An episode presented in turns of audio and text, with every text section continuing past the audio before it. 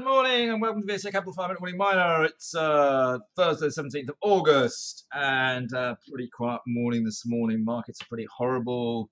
Most people are aware in this. Well, I can say most people are aware in the sunshine. Actually, it is sunny today, but it's still pretty terrible weather. Morning, Paul. How are you? Oh yeah, we've been struggling here with these audio system. That's for sure.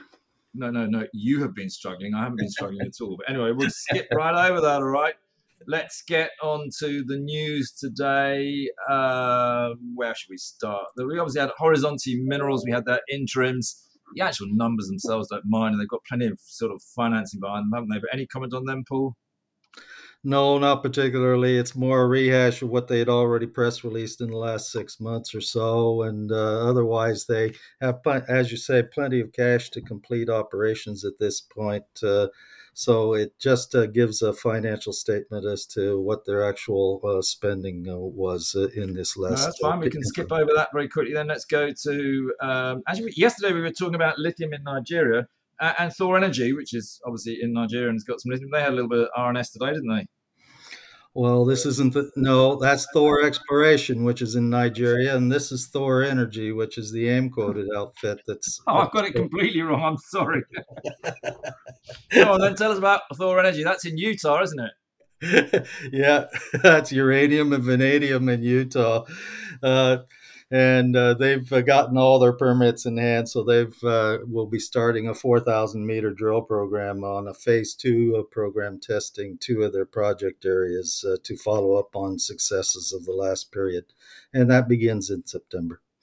Yeah, you can tell we do it live, can't you? Uh, there's a little update on Atlantic Lithium. Uh, not a little one for them. Uh, as far as the Ewoyaa project is concerned, the board of Piedmont Lithium has given final investment approval to proceed with phase three development uh, from their side as far as their capital commitments to Ewoyaa.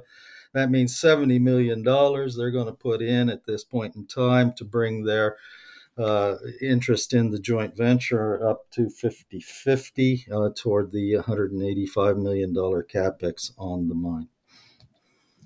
All right. Um, and I know you're quite keen, aren't you, on ASX listed, I think American West, that they've had some news. You want to comment on that?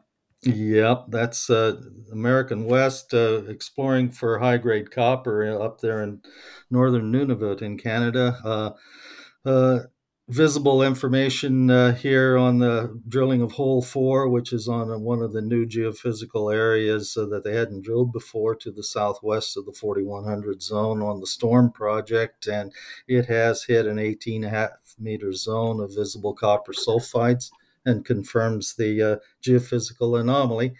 And uh, it uh, just uh, gives more and more evidence that they do have a district size play at Storm. All right. Anything else? Because we're a, we are running late. A uh, bit of a rush. Anything else you want to say? And Vulcan Energy has uh, begun commissioning of their first commercial scale production on their geothermal lithium brine in Germany.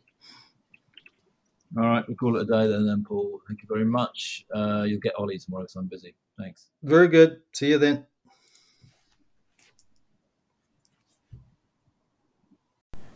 This podcast has been produced and edited by VSA Capital. It is intended for information purposes and not as investment advice. The information is intended for recipients who understand the risks associated with equity investments in smaller companies. Please do your own research and do not rely on a single source when making an investment decision. VSA Capital may derive fees from this content and seeks to do business with the companies mentioned.